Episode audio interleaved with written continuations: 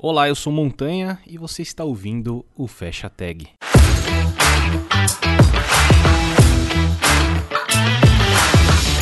E o nosso convidado de hoje é o Gustavo Sayani. E aí, cara, tudo bem? Como é que você tá? Tudo ótimo, Montanha. Obrigado pelo convite, feliz de estar aqui. Ô, cara, eu que agradeço. Primeiramente, então, muito obrigado por aceitar o convite, vir bater um papo aqui comigo no Fecha Tag. E para quem não te conhece, por favor, se apresenta aí. Bom, meu nome é Gustavo Sayani, pai de três filhos, atualmente morando no Rio de Janeiro. Trabalho com tecnologia já tem 15 anos, como engenheiro de software tem uns 13. Gosto de engenharia de software, gosto de liderança, gestão, chame como quiser. E gosto de muitas outras coisas também, que a gente pode até falar se você quiser. Pô, que da hora, cara.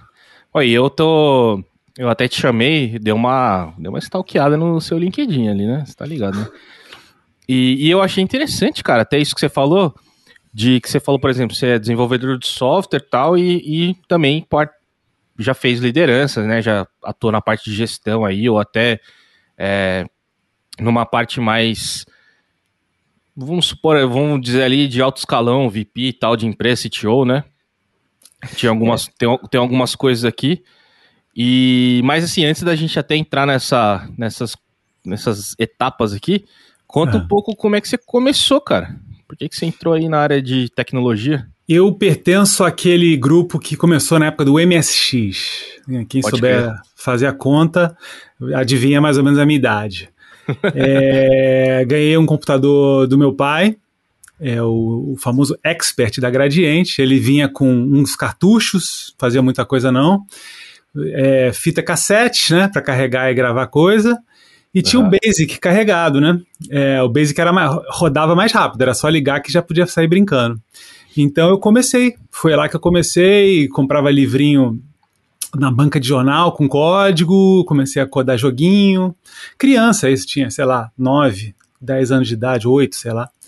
E aí, mal ou bem, isso nunca mais saiu de mim. Eu fui para muitos outros lugares, passei muitos anos sem programar, e quando eu vi, já adulto, quando eu vi, eu tava de volta nessa, e gosto muito. Pô, que maneiro. E você teve alguma é, alguma parada acadêmica aí no meio que te fez seguir, porque a gente geralmente ouve a história, né, de, de quem trampou com o computador ali no começo, né, mexeu com o computador no começo, aí, ah, foi estudar tal coisa, você teve alguma, alguma parte acadêmica, do tipo, você fez algum técnico, alguma graduação, algum tipo que voltado para para tecnologia ou não? É, pelo contrário, eu estudei tudo menos tecnologia, vamos dizer, né? É mesmo? Eu, é, quando eu fiz assim uns 15 anos, eu comecei a gostar de música, né? É, e aí eu fui estudar guitarra e levei aquela coisa séria, a coisa ficou muito séria, né? Então quando eu fui fazer vestibular, primeiro que eu não sabia o que eu queria, eu só gostava muito de guitarra, mas eu ainda não era muito bom, eu tinha pouco tempo. Aí eu fui fazer vestibular de engenharia, entrei em engenharia, me mecânica, aquela coisa de um ciclo básico e tal. Fiquei uhum. dois anos lá, não era feliz, não, não casou comigo. E aí eu descobri o design gráfico, comunicação visual. Da Fiz hora. vestibular de novo, entrei, me apaixonei. Eu sou designer gráfico de coração, apesar de não atuar nesse ramo. Quando me formei em design gráfico, aí eu já estava melhor na música, ganhei uma bolsa de estudo em Nova York, de jazz, coisa que eu gosto muito até hoje, e fui para lá. Eu, fiz, eu me formei duas vezes, me graduei duas vezes. Uma vez em design gráfico, em comunicação visual, e outra em performance de música. Então. Caraca, que maneiro, cara. Pois é, e a programação eu nunca tive um. Eu sempre fui, digamos assim, autodidata, né?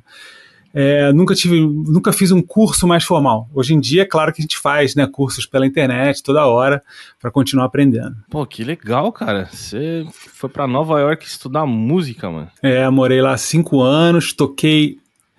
Olha, cara, toquei desde cabeleireiro até o Festival de Montreux na Suíça, vários festivais. Já toquei em, em cada buraco que vale. e, foi, e foi guitarra mesmo? Você tocava?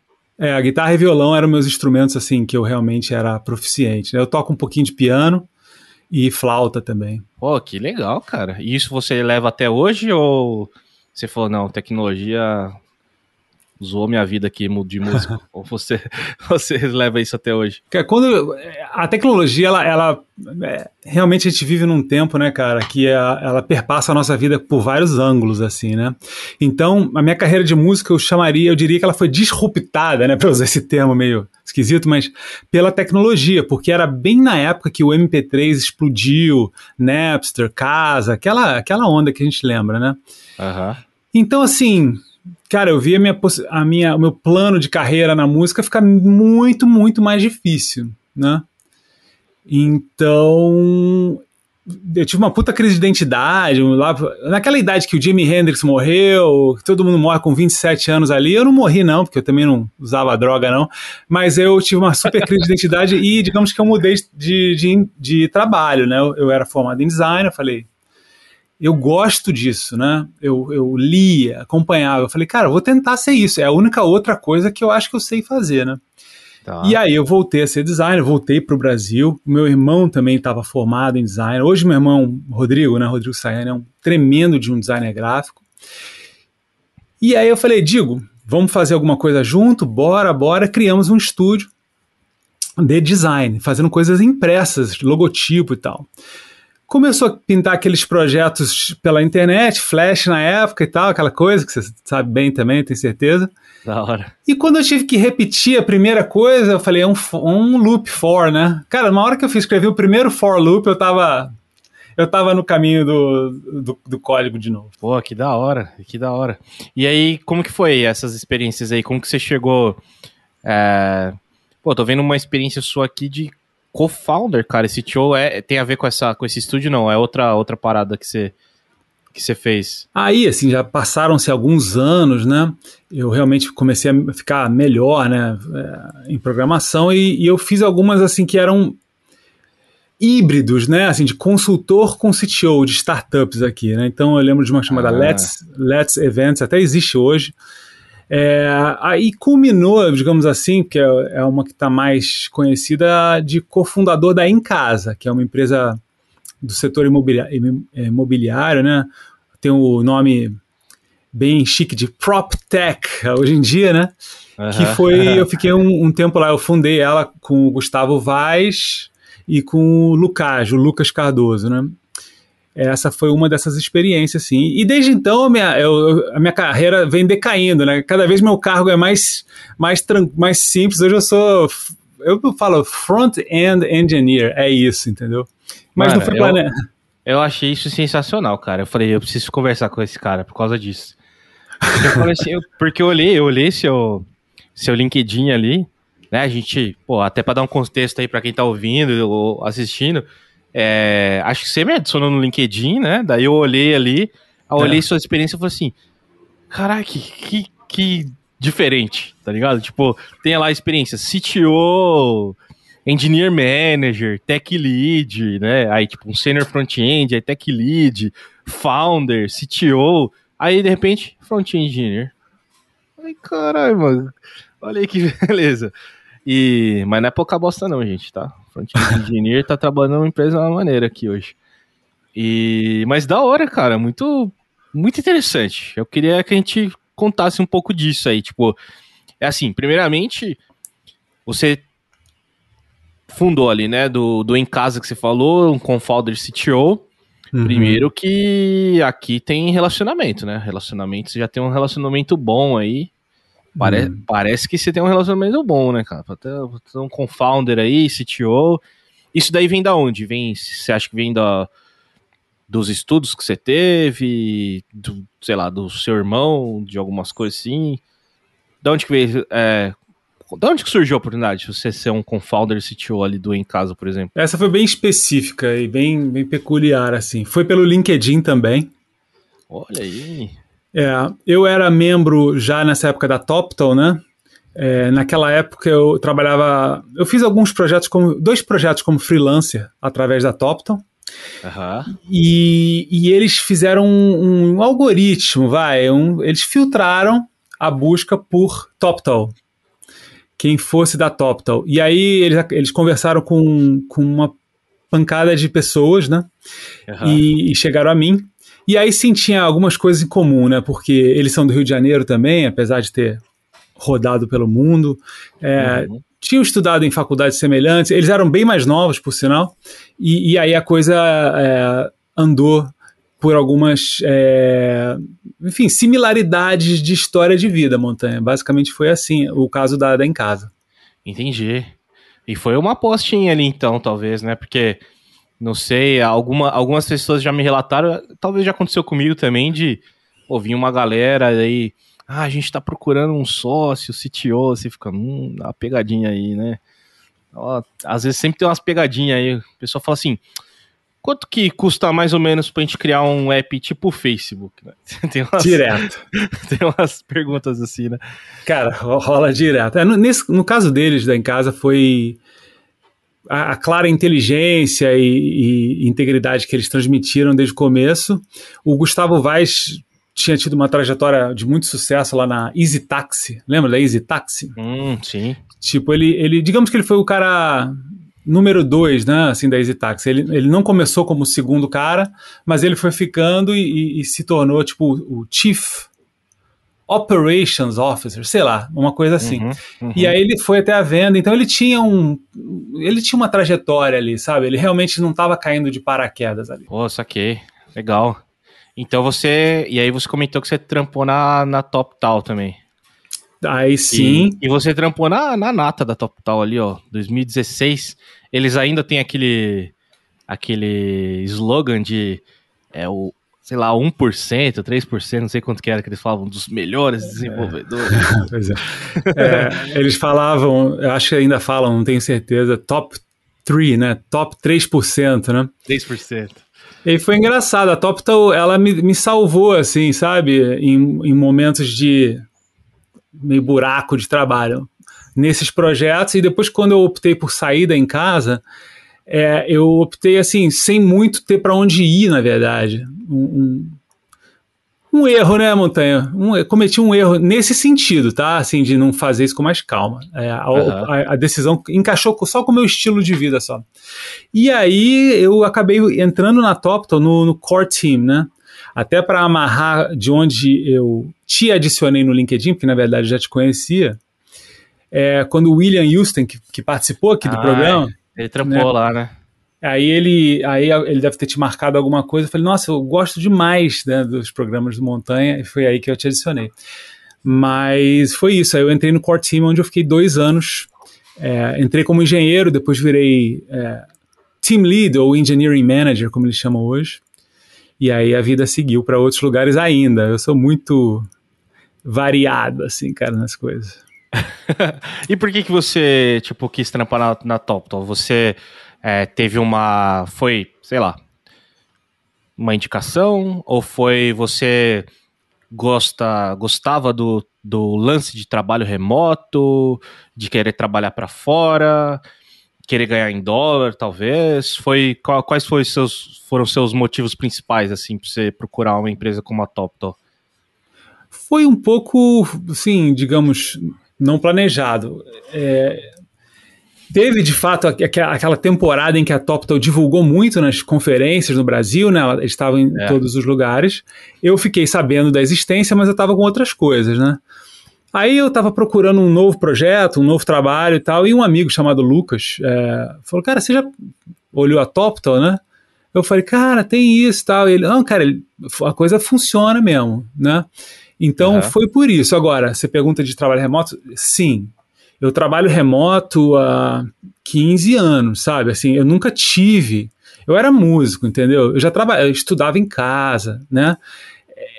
eu, eu, basicamente não vivi a realidade de escritório quase. Eu passei um, dois anos em escritório. O resto uhum. sempre foi assim, nunca Cara, de criança, com 12 anos, não era nem década de 90, eu acho. Eu já usava BBS.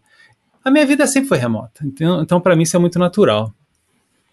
Pô, da hora. E, e qual que, quais, quais eram os seus principais trampos lá na Top? Então, tipo, você já se via como um, sei lá, já tava trampando como front lá? Se era mais perfilzão full stack? Que, que stack você usava lá? O que, que era da hora lá? Aí, bom, falando mais sobre como eu, quando eu entrei no core team, né, aqui, só para deixar um pouco claro assim para os ouvintes, né, ou você é freelancer, você trabalha através da Topto como, como ela te servindo como uma agência, uhum. ou você trabalha na própria Topto construindo, né, o site, o sistema da Topto. Nesse caso, é, trabalhando no sistema da Topto como contratado lá, de início eu peguei é, a parte pública da Toptal, que era, assim, Rails com umas coisas antigonas, assim, é, uhum. de JavaScript super antigas. Aí a gente foi... ter um backbone lá no meio? backbonezinho é, customizado, bem peculiar.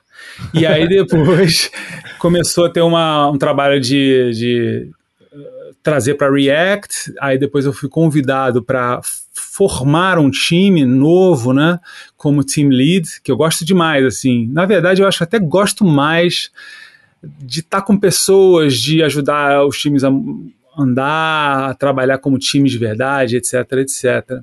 E lá, sim, em termos de stack, assim, aí foi o React, né, que foi um stack do zero, tudo bonitinho, e aí a gente fez, enfim, React, aquelas coisas que hoje em dia a gente usa mesmo né, nesse mundo.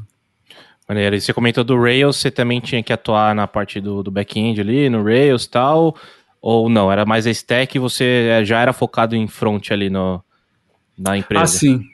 É, eu já era front, né? Inclusive a TopTal foi que meio que me tornou assim especialista, porque antes eu fazia tudo, né? Como Legal. todos nós, especialmente brasileiros, né? É, eu tocava em Rails uma coisa ou outra, assim, de back-end, vamos dizer, né? mas era bem especializado no front-end, cara. Pô, legal. E, que, e, você falou que você tocava coisas antes de, de back-end, você chegou a, a mexer com o quê? Olha, vindo do Flash, a primeira coisa que a gente faz é, é, colocar o que? Um formulário de e-mail na época, né? Então uhum. aprendi o HTML para form, formulário de e-mail e o PHP para enviar o e-mail, né? Uhum. Aí, por causa disso, eu aprendi PHP, isso, sei lá, 2007. É, fiquei um tempo no PHP, aí depois eu aprendi Rails. É, fiquei mais ou menos no Rails, assim. Uhum. E, e cara, mexi em milhões de linguagens, é, a maioria assim, no nível bem superficial. Anos depois eu me apaixonei por Elixir, eu gosto muito, estou um pouco parado agora, mas eu, eu dei uma mergulhada forte em Elixir. Acho uma, um ecossistema, tudo em, a, em relação ao Elixir eu, eu acho demais, assim, a, a começar pelo Valim, eu acho que era um líder de legal. comunidade muito legal. É, quando eu fundei a em casa, eu escrevi a aplicação sozinho no começo, né? Então eu optei por Elixir e React, né? Eu escrevi no começo. Agora eu estou um pouco afastado do Elixir por conta de, disso e de outros interesses que nem, nem envolvem programação. Pô, legal, cara. E aí, aí você comentou, né? Para quem não sabe, o Elixir foi criado pelo José Valim, né? O nome dele. É, brasileiro. É brasileiro. Um, é, um expoente aí da computação nacional, diria. É. Pô, tem várias coisas maneiras, né, cara? Se eu não me engano, o Lua também é brasileiro, né? Foi criado numa. Acho que foi até no Rio de Janeiro, né? Talvez uma foi, universidade foi. aí do Rio. Foi na PUC, e... onde eu estudei, só que eu não estava envolvido com isso. Porra, ia ser um plot twist da hora agora, hein? Imagina. Mas, mas legal, também tem várias coisas escritas em Lua, é, mais voltado para jogos, eu acho que eu vi. É, então tem, pô, tem bastante coisa maneira que tem no brasileiro fez também e, e deu bastante certo, né? É, cara. Pô, legal, cara. E Pô, me conta um pouco então o que, que levou aí, ó. Eu tenho aqui no seu LinkedIn, você tava lá Engineer Manager, né? Tech Lead lá no Top Tal. Daí também você participou de outras empresas aqui. Se bem que, ó, outra empresa aqui você entrou como front-end, aí virou team lead. Então talvez aí daqui a pouco a gente vai ver você virando um líder aí onde você está hoje. é, Mas pois você, é. Você tem. Ah, você. Essa experiência aqui que você tá agora como CTO é uma, é uma atual. Então você trampa meio que em dois lugares, né, hoje. Ah, bom, a Poema, né, que eu tô listado como CTO, é a minha empresa particular, né? É. Ah enfim, no momento eu não estou fazendo nenhum projeto através dela. E, e ela vai virar, Montana. Provavelmente eu vou mudar o propósito dela, porque eu sou muito interessado em investimentos, já tem muitos anos, desde 2007. Investimentos no estilo do Warren Buffett, enfim, é, investimentos assim bem, bem clássicos assim, né? E, uhum. e, eu me vejo daqui a alguns anos mais fazendo isso do que tecnologia até. É, algo que eu estou fazendo. E eu penso em usar o nome poema, né, para ser esse veículo no futuro. Vamos ver. Pô, legal, cara. Bacana. É. E conta um pouco então da sua experiência atual aí no Metabase, Metabase. É, a Metabase é uma empresa de business intelligence, né, de BI, como dizem. É... Eu tô lá desde maio desse ano, ou seja, uns seis, sete meses agora. Ela Você tem falou presença de... no Brasil ou não? É ela tem fora mesmo. Ela é, é, ela é de fora, ela é criada em São Francisco, é, bem Vale do Silício, uhum. e, e, eles ficaram alguns anos, eles saíram da Expa. A Expa era uma empresa que ajudou muito a criar uns produtos bem famosos, assim, no começo. Uber, por exemplo, sabe? É, tem uma galera fera na Expa, e eles tinham essa ferramenta interna lá de, de visualização de dados, de inteligência de negócios, e começaram a usar nos clientes e a coisa tomou uma vida própria, né? E já chamava Metabase já tem um tempo. E agora, de uns anos para cá, eles, eles abriram, se tornaram 100% remoto. E você tinha falado dessa coisa de relacionamento, né, cara? Que é, assim, tô dizendo relacionamento natural mesmo, né? Assim, conversar, fazer amigos e tal. Mas Total. isso é muito, muito poderoso, né? Porque 11 anos atrás e tal, eu, eu trabalhei junto, contratei até um, um, um, cara genial, que é o Bruno Berger, né? Morava aqui no Rio e tal. E a gente ficou super amigo, cara, gente fina demais, muito inteligente. E ele se mandou, cara, foi pra Califórnia, já tem mais, acho que 10 anos ou mais, assim, uma coisa assim. Uhum. E a gente sempre continuou batendo papo, ele vinha aqui, a gente tomava café, vinha aqui em casa, virou amigo mesmo. Tanto tempo depois, aí ele falou, cara, Quer entrar na Metabase? É, ele é vice-presidente de produto lá hoje. Aí, assim, cara, eu falei, com você? Vamos nessa. Foi assim que, que eu cheguei. Pô, que legal, cara. É. Muito bom. E, qual, e quais, quais são suas, suas responsas lá hoje? O que, que, você, que, que você faz lá hoje? Gente, bom, eu cuido do, do produto principal, né? Então, é, React. Lá tem, uma, tem uma aplicação bem legado, código muito legado. Eles, eles adotaram React assim lá no começo. Então tem um estilo e a aplicação é enorme, né, cara? Muito grande. Uhum. Então tem, tem um, uma, uma arquitetura já que está, enfim, precisa ser modernizada, né? É, então tem muito trabalho dessa forma. E é interessante. Tem, tem, tem escrito lá react.create class, abre fecha parênteses, abre objeto e é isso aí. Mas, mas tem. É, não chega tanto, assim, mas, mas quase, assim. é, é, mas é por aí, assim. Então, é, é interessante. É uma, tem sido uma experiência bem diferente, assim, cara. É, a empresa é diferente, assim, do tudo que eu experimentei, assim, sabe? Porque tem esse papo de organização horizontal, assim, né? ela realmente é horizontal, sabe? Não tem uma cadeia hierárquica, assim, sabe? Tem o, uhum. o, o, cara que criou, né? Aí tem um engineering, um VP of Engineering, que é um engineering manager, e, uhum. e tem, sei lá, 30 engenheiros, sacou? E ela é pequena, né?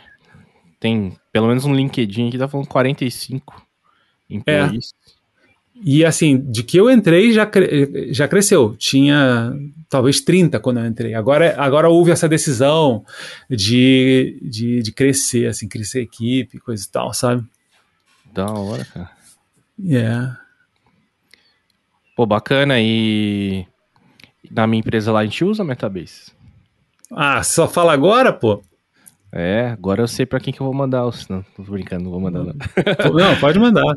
Não, não, tô, tô zoando. A gente usa assim, é, tipo, eu, eu não uso muito no dia a dia, eu só, eu só. Eu não crio nada lá, né? Eu não uso. Mas eu consulto, assim, a gente.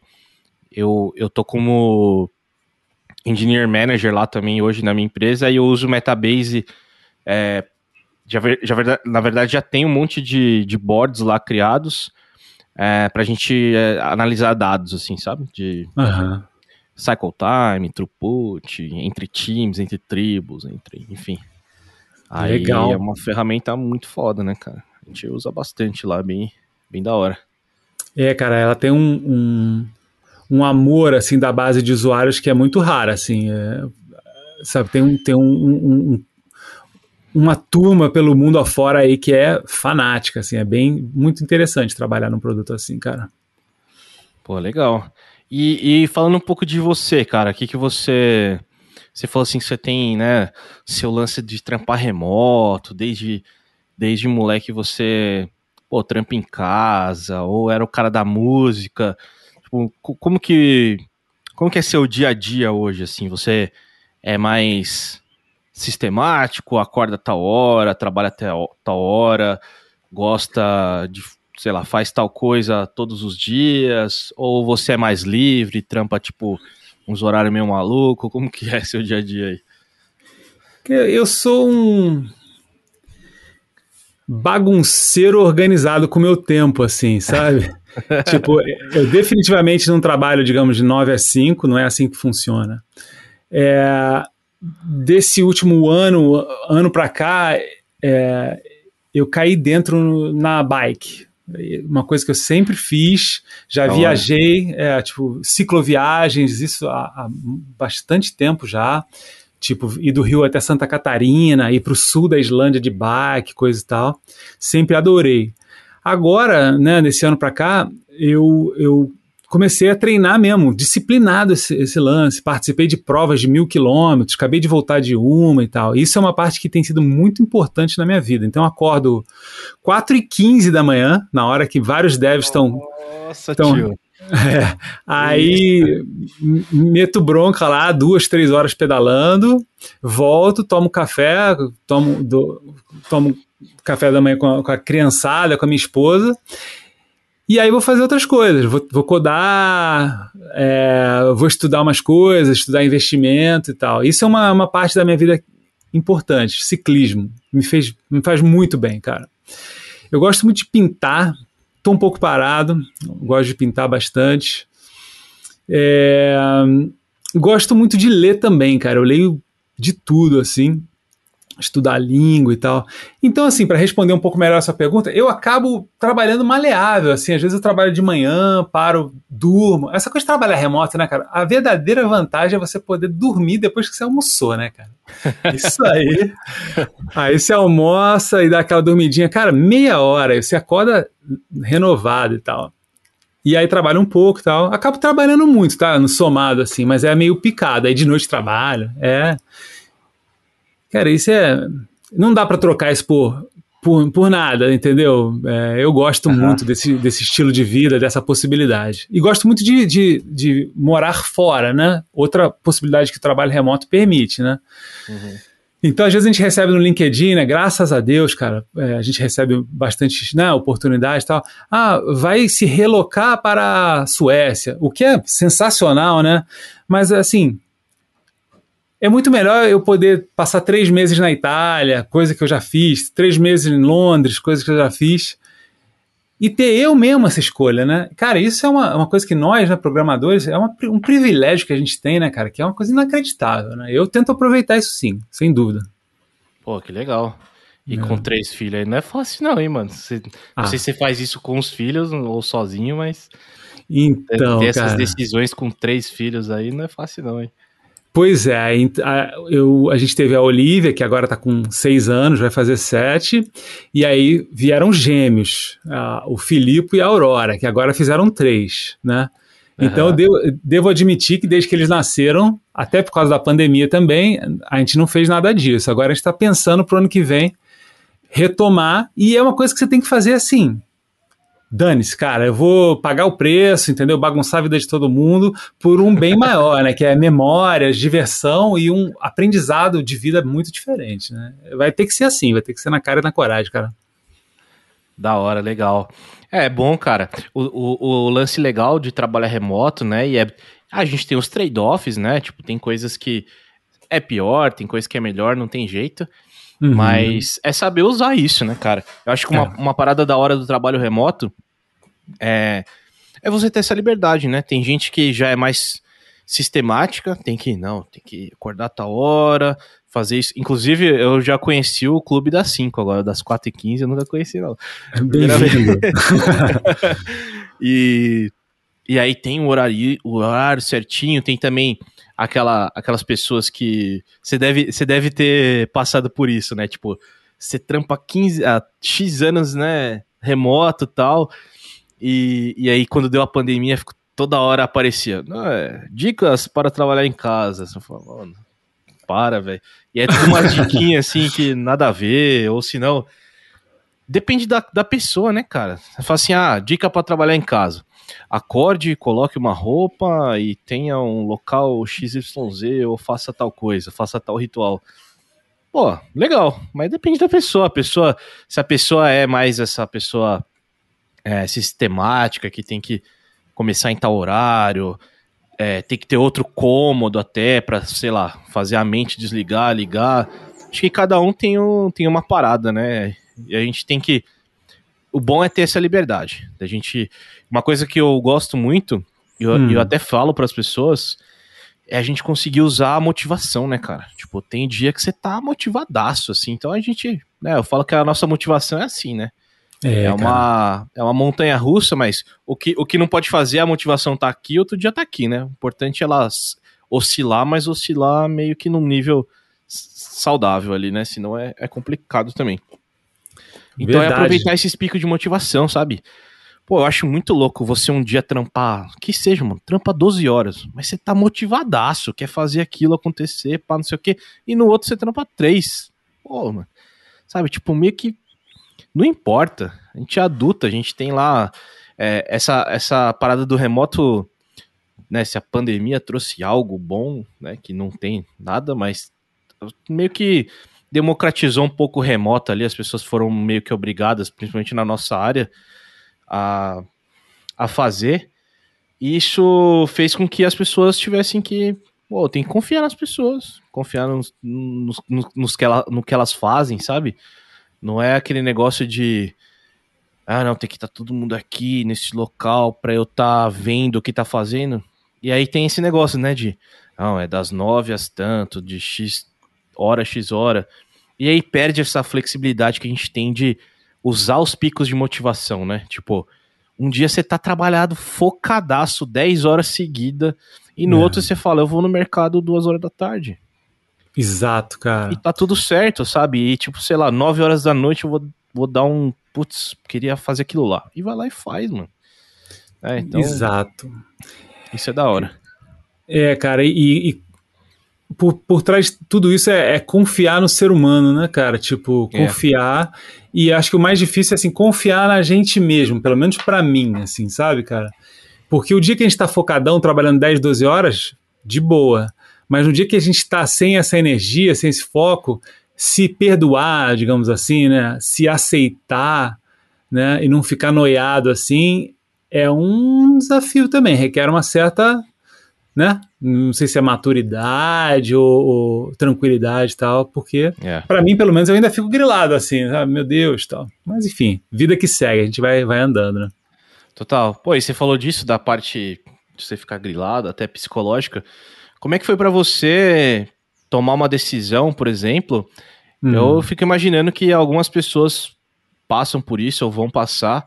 Hum. É, do tipo, pô, você tava lá, tech lead, né, CTO, pá, hum. e aceitar uma proposta de você ser parte ali de uma, uma pessoa desenvolvedora. Como, é quase hum. como um passo para trás. Algumas pessoas podem interpretar isso, que é um passo para trás. Como que foi isso para você, essa decisão? Hum. Foi mexeu um pouco com a sua cabeça ou foi tranquilo por conta de, ah, tipo, puta, era meu brother lá que eu sei que ia ser da hora o job? Cara, eu não ligo muito para cargo, Montanha. Tipo, é claro, se, se tudo for igual, se eu pudesse ser o presidente do universo ou um cargo, sei lá, menor, eu vamos lá, vamos ser presidente do universo, entendeu? Mas isso é mais porque isso por si só eu não me grilo muito, entendeu? Uhum. É, errado ou certo, eu sei os motivos assim que me levaram a essas decisões, as buscas e tal, né? Então, eu era CTO na em casa, a gente trabalhava remoto. E ficou muito claro uma, um desejo da galera de, de, não mais trabalhar remoto e trabalhar em São Paulo. Eu sou de uhum. São Paulo, morei em São Paulo quando era criança, gosto de lá, mas minha vida está toda no Rio, entendeu? E além do que, essa vontade de poder viajar à vontade. Uhum. Então, isso foi um, dos, um dos, dos, motivos que falaram: bom, vou procurar outra coisa. Só para te dar um exemplo, assim, entendeu? Sim. Aí eu acho assim também: eu, eu sou super preocupado com grana, cara. É, é, não é. Eu, ao mesmo tempo que eu não sou preocupado com cargo, eu sou preocupado em, em, em ganhar bem, não ficar duro, etc, sabe? Uhum. E foi engraçado que o meu salário foi aumentando. Talvez na em casa, é, porque em casa está indo muito bem e, e, merecidíssimo, por sinal, talvez eles fiquem, sei lá, multimilionários lá. Maravilha. Mas naquele momento eu acabei indo até para um trabalho que me pagava mais, entendeu? Assim, não está me faltando nada. É, essa então, de fato, me... não foi um downgrade, né? Foi. É só questão da nomenclatura mesmo. E às vezes até algumas atribuições, mas. Exato. Você foi dando upgrade no, no, no, seu poder aquisitivo, vamos dizer assim, né? Isso, isso aconteceu. É tem, tem vários fatores. Ganhar em dólar, o dólar explodiu, etc. É. Enfim, algumas coisas são aleatórias, assim, ou, ou, fora do meu controle, né? Mas é isso, eu prefiro, cara, eu, eu gosto, já falei isso, só vou repetir mesmo, eu prefiro trabalhar com pessoas, com, na parte de, de time e tal, né? Mas, cara, vamos codar? Bora codar, entendeu? É, da hora. É, e, e, eu acho até um trabalho mais, mais difícil para mim do que, do que a parte pessoal, assim. E você chegou a trampar em alguma dessas suas experiências em só fazer gestão de pessoas e teve que parar de codar, tipo, quase que zerar assim?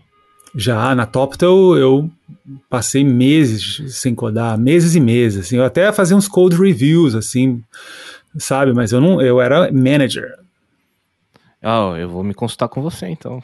E, e aí, como é que foi isso daí para depois você voltar a codar? Porque assim, quando eu virei manager também, hum. é, ou quando eu tive a oportunidade, né, de virar manager, uhum. um dos meus colegas ele falou assim: Pô, cara, uma, uma pergunta que você tem que fazer é: e se você ficar sem codar, né? O uhum. dia todo, tudo bem por você? Uhum. Porque acho que essa é a maior dor de quem é, né, tá seguindo uma carreira técnica e ir para uma carreira mais de gestão Uhum. É a maior uhum. dor é você parar de codar. Eu falei, ah, acho que não, cara. Uhum. E realmente, quando eu comecei, eu não uhum. senti falta nenhuma, tal. Uhum. E talvez eu não sinta muito hoje também. Só que uhum. hoje eu entrei, tipo, eu tô sentindo uma parada que talvez é um é um pouco de é um pouco de síndrome do impostor, um pouco de é, de oferta e demanda também, uma parada assim. Então, hum. tipo, hoje eu eu codo zero também, uhum. mas eu fico assim, putz, será que eu tenho que ficar codando para não esquecer, sabe? Tipo, será que eu tenho que ficar fazendo um negocinho aqui, um projetinho ali e tal, para eu não perder essa parada? Porque você, como deve, pelo menos eu me sentia assim, pô, eu me garantia, cara. Por mais que eu tinha síndrome do impostor, me achava que uhum. eu não tava no lugar certo, ou às vezes você acha que você ganha mais do que você faz tal. Oh. Mas você, pô, tinha, eu era assediado, cara, no LinkedIn. Ah. Você ficava assim, pô, qualquer coisa, eu tenho emprego em qualquer lugar. Eu tenho, eu sei, eu, eu tenho experiência, eu sei que, é, eu sei fazer alguma coisa. Eu sei, tipo, pegar um ticket e jogar pra Dan, sabe assim, essa, essa sensação.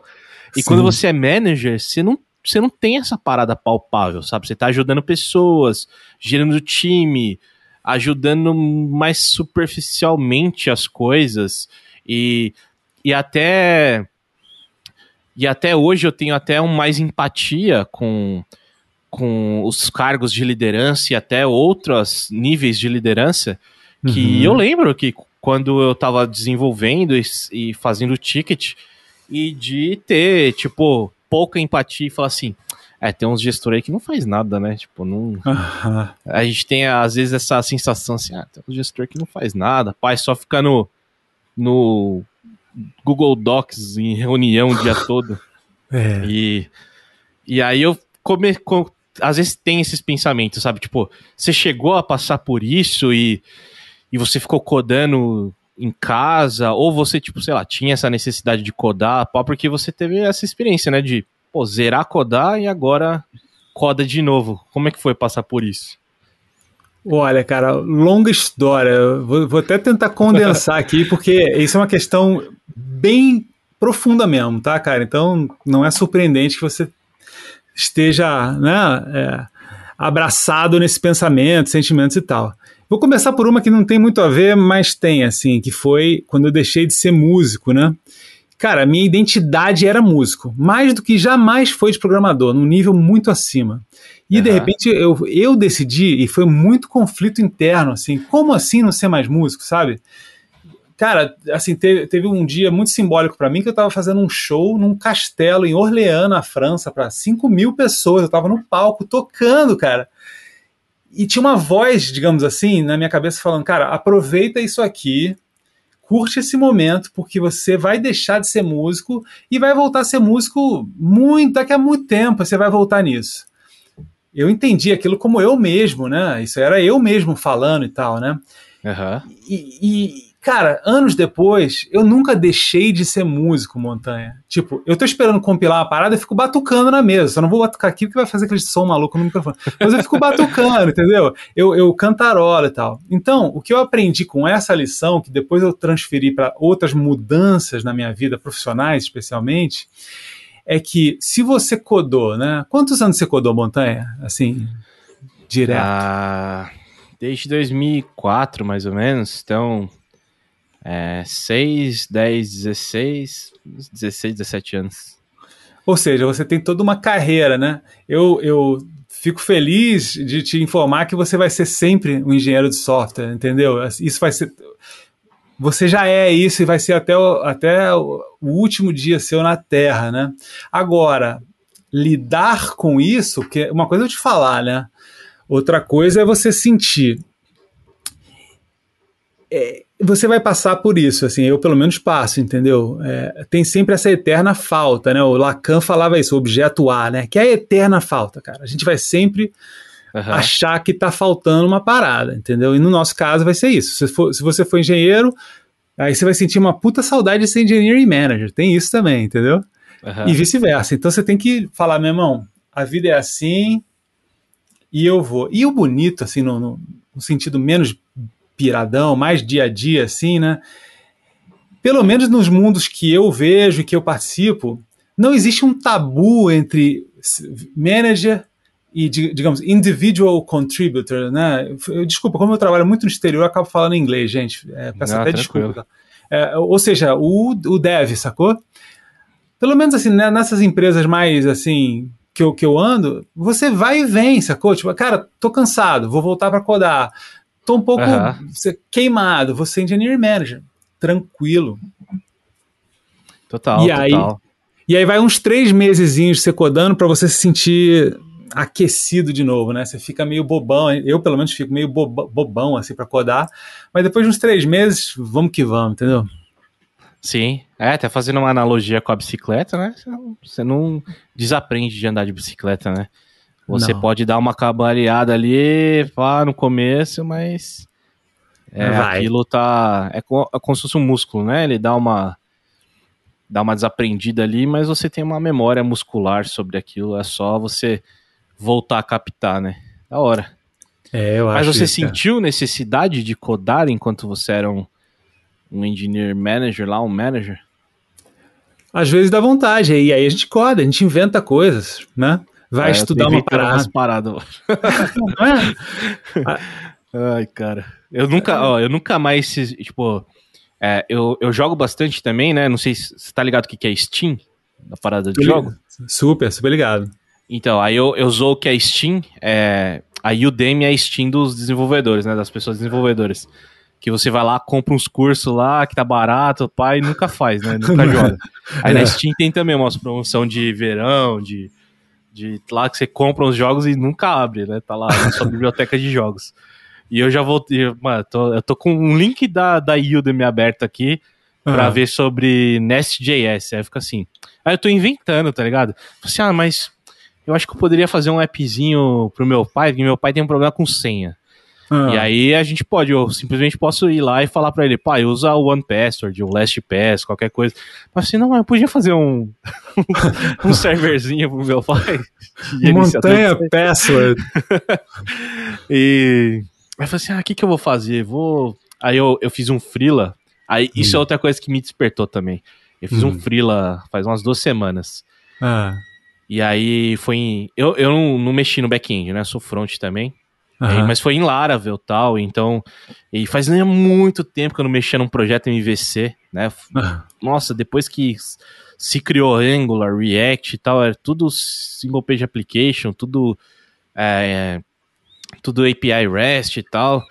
E aí usei lá um MVCzinho com um template, aí você injeta uns jQuery lá e tá tudo funcionando. Oh, beleza. Aí eu fiquei assim, oh, podia fazer um projetinho MVC ali rapidinho. ah, mano, você começa a inventar umas paradas, fala, caramba, você é, é foda, né? E o saudosismo do jQuery vai bater forte aí. Eu prevejo que a galera vai, vai ficar hipster, né, de jQuery. Se é que já não tá acontecendo, né? Porque o jQuery era bacana, cara.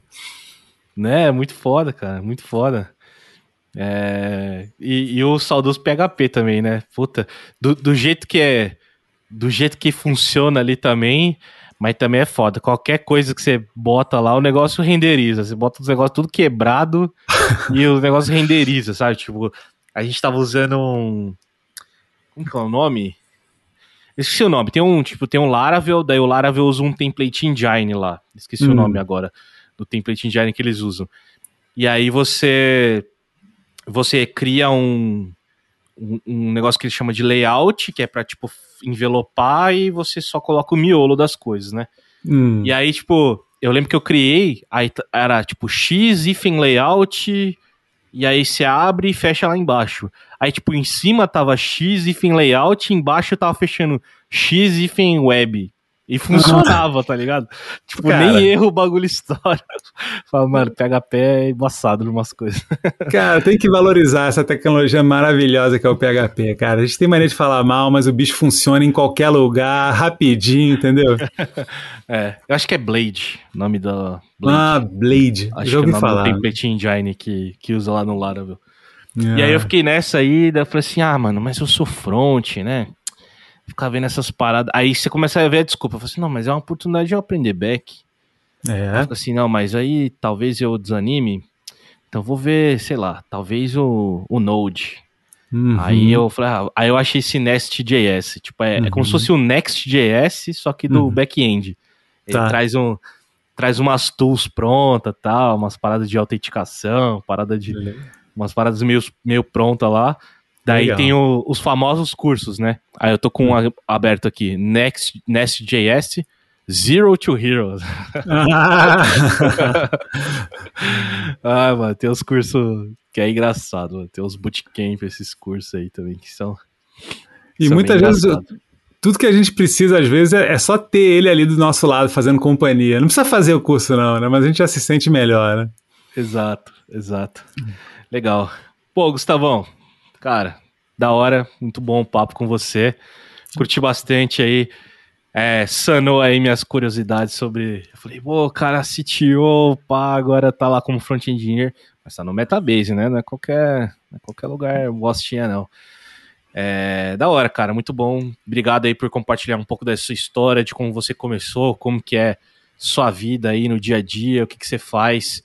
Foi um prazer, cara, te conhecer, falar um pouco sobre você. E no final aqui, pode, cara, fica à vontade aí, deixa algum recado, fala rede social, qualquer outro projeto, quiser falar da, da sua empresa lá, ou do que você vai fazer, enfim, o espaço é seu. Obrigado, Montanha. Bom, antes de qualquer coisa, eu que te agradeço, cara, um prazer enorme. É, obrigado demais por esse papo. Espero que a gente se encontre fisicamente aí pelo mundo afora no futuro. Com certeza. É, aproveitando esse espaço, cara, bom, nas redes sociais eu sou Gu, G-U Sayane, é, Gu Sayane em quase todas elas. De outros projetos assim, eu fico feliz em poder falar ou avisar as pessoas. Eu tenho um canal no YouTube, né, que é youtube.com/c/naiva investor, que é um, uma espécie de um podcast, sei lá, onde eu estudo investimentos meio que ao vivo, assim. Quem tiver interesse por isso, eu acho que a, a, a nossa turma, né, de, de, da engenharia de software e coisa e tal, é, tem uma grana, felizmente, né? Às vezes não sabe muito, de repente ali pode abrir uns canais. Eu não tento educar ninguém, sabe, Montanha? Eu tô aprendendo ali. Uhum. Mas enfim, quem tiver interesse, quiser trocar uma ideia, eu gosto muito desse assunto também. Então é YouTube, aí procura lá Naive Investor nas suas ferramentas de busca favoritas da sua predileção. E tamo junto. Obrigado. Pô, fechou, cara. Todos os links aí que o Gustavo comentou vai estar tá aqui na descrição. Então, se você estiver assistindo no YouTube aí, procura na descrição ou se você estiver ouvindo em qualquer agregador de podcast, é só olhar aí no, nas notas ou lá no próprio site do fashatagpodcast.com.br, todos os links vão estar lá. Beleza? Obrigado, gente. Obrigado você que está assistindo, ouvindo. Obrigado, Gustavo. E até o próximo episódio. Valeu. Tchau, Valeu. tchau.